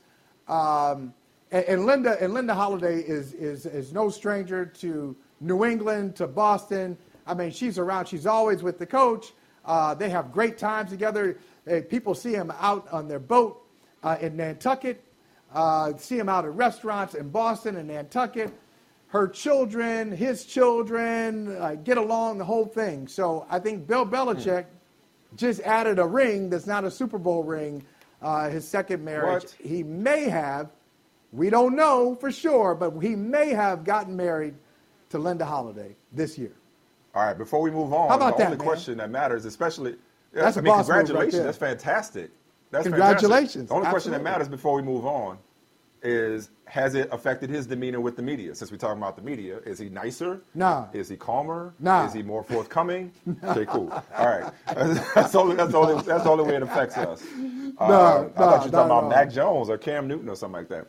Uh, I want to stay in. Boston with a real, you. A real wedding. So we saw a couple of we saw a couple of big uh, NBA contracts get handed out. Um, the Joel Embiid extension was obviously that's a no-brainer. He's the franchise. Just a matter of whether or not he's got to deal with, uh, you know, Ben Simmons as a teammate, which you know we all doubt at this point. That'll happen sooner rather than later. But Sixers paid the process. Uh, that was that was an easy decision. But I, I do want to talk with you about Marcus Smart's money.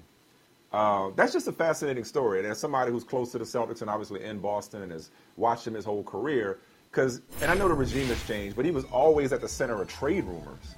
Um, and I know he's Yeah. I know he's the heartbeat of that team. I know that much. That he is the he is the soul, the heart and the soul, the personality of that team. Grown into a, a, leader on yeah. that team. Uh, you know, he can, he can he can hit some big threes when he needs to. He's not a dead eye shooter. He's their Dray. threes. He's their Draymond Green. He's their Draymond. He's their six four Always Draymond been a Green. dogged He's defender. Gotcha. He's always been Yeah. a dogged defender. We know about his personality at the defensive end, but to see him go from like look like they were always going to move him or move on from him to now the starting point guard and getting this seventy-seven million dollar deal. I just love to get an insider's take on on Marcus Smart's journey to this max contract. Yeah, it's, interesting, uh, Mike, because last year I, I feel like Brad Stevens, nobody had ever talked about how he didn't play in the NBA. That was a non-issue for the first uh, seven years of his coaching career. Uh, he was always a, a, a, a underdog whisperer. Whether it's a Butler getting them within a Gordon Hayward shot of upsetting Duke for the national Right. championship didn't happen. That shot just went off the rim. To getting his Celtics teams, the teams that were lightly regarded, and getting them into the playoffs. But last year, something changed, and maybe it was a maturation of Jaylen Brown and Jayson Tatum, but it seemed like there was a vibe on the team that, hey, they wanted a former player to lead them. And so he mm-hmm. kind of lost the team a little bit. And when he got, when he was moved upstairs to president of basketball operations, I, I think it allowed us to see what he really valued. So Tristan Thompson got him out. Uh, Kemba Walker got him out. Traded, put a first round pick with that contract to get Kemba Walker out of there. Him Oklahoma City. Um, Al Horford brought him back. Marcus Smart signed him to this four-year extension. My point is, I think Marcus Smart was always a Brad Stevens kind of guy, and this confirms it. And they look at it and they say, sure, for what for what he brings to the team and what it costs to uh, get a player like Marcus Smart, they look at it as a bargain. Number one, two, it's not a bad contract. Yeah. So if they if they change their mind next year, let's say they want to bring in Jayson Tatum's best friend, one of his best friends is Bradley Beal. They can Oh, they trade that they Marcus have a salary Smart match. deal. Yeah, You have to have a salary. The, yeah, you got to fill the smart salary, yeah. deal. The smart deal is a part of that. So I think that's why they did it. Yeah. But yeah, it's going to work out. Okay. It's going to work out this year. Okay. Um, last thing that jumped out to me, we might as well just go ahead and finish here. Um, Let's go ahead. Let's you got another uh, dog? The big dog? finish. You, you, you got another dog, dog? Man, seriously, seriously, dude, this is this is this is a problem, man. It's a problem. You know, I'm gonna tell you something. I'm, I'm a on Sunday. Oh, let me go. Let me go back a little quicker. I told you we're, we're driving to the country. So many things happen on our drive around the country, Mike. So we're leaving Louisiana, leave Louisiana, go through Louisiana, Mississippi, into Alabama. We're in Alabama, about to cross over into Georgia, and Oni, my driving partner, uh, she ain't saying nothing. I'm like, hey, hey, can we get some conversation going here? Like, I'm just sitting here driving. hey, like, what you doing? You she's looking at her phone the whole time, and I know that look on her face. I'm like, oh my God, I know what she's doing. And she's like, she's looking, and she starts smiling. I'm like, she's looking at a dog. And she said, how far are we from New Orleans now? I said, yeah, like five. We left there five hours ago. Oh my God. Oh, there's a dog in New Orleans, and What's- it- we what's- could what's get the the dog now. Well, we we're trying What's to figure it out. baby's name? Lil Pug. We don't know her name yet. Lil eight weeks old. Oh. Oh man. She said- that's adorable. Can we turn around? She said, Can we turn around? No. I, we But pre- you bought a dog in New Orleans. five hours away. She Wait, was you bought going a dog to. in New Orleans? She was going to. Oh, okay, then- okay, okay, gotcha. She was going to. She go to. But then what happened? You know what she did? She got the dog behind my back. So the dog just wound up on our doorstep on Sunday. Is it That's behind a your Louisiana back? or dog. She's the boss, though. It's not behind your back. She's the boss. You can do what you want. I know, I know exactly. It's a shame. The longest field goal ever attempted is 76 yards. The longest field goal ever missed? Also 76 yards. Why bring this up? Because knowing your limits matters, both when you're kicking a field goal and when you gamble. Betting more than you're comfortable with is like trying a 70 yard field goal.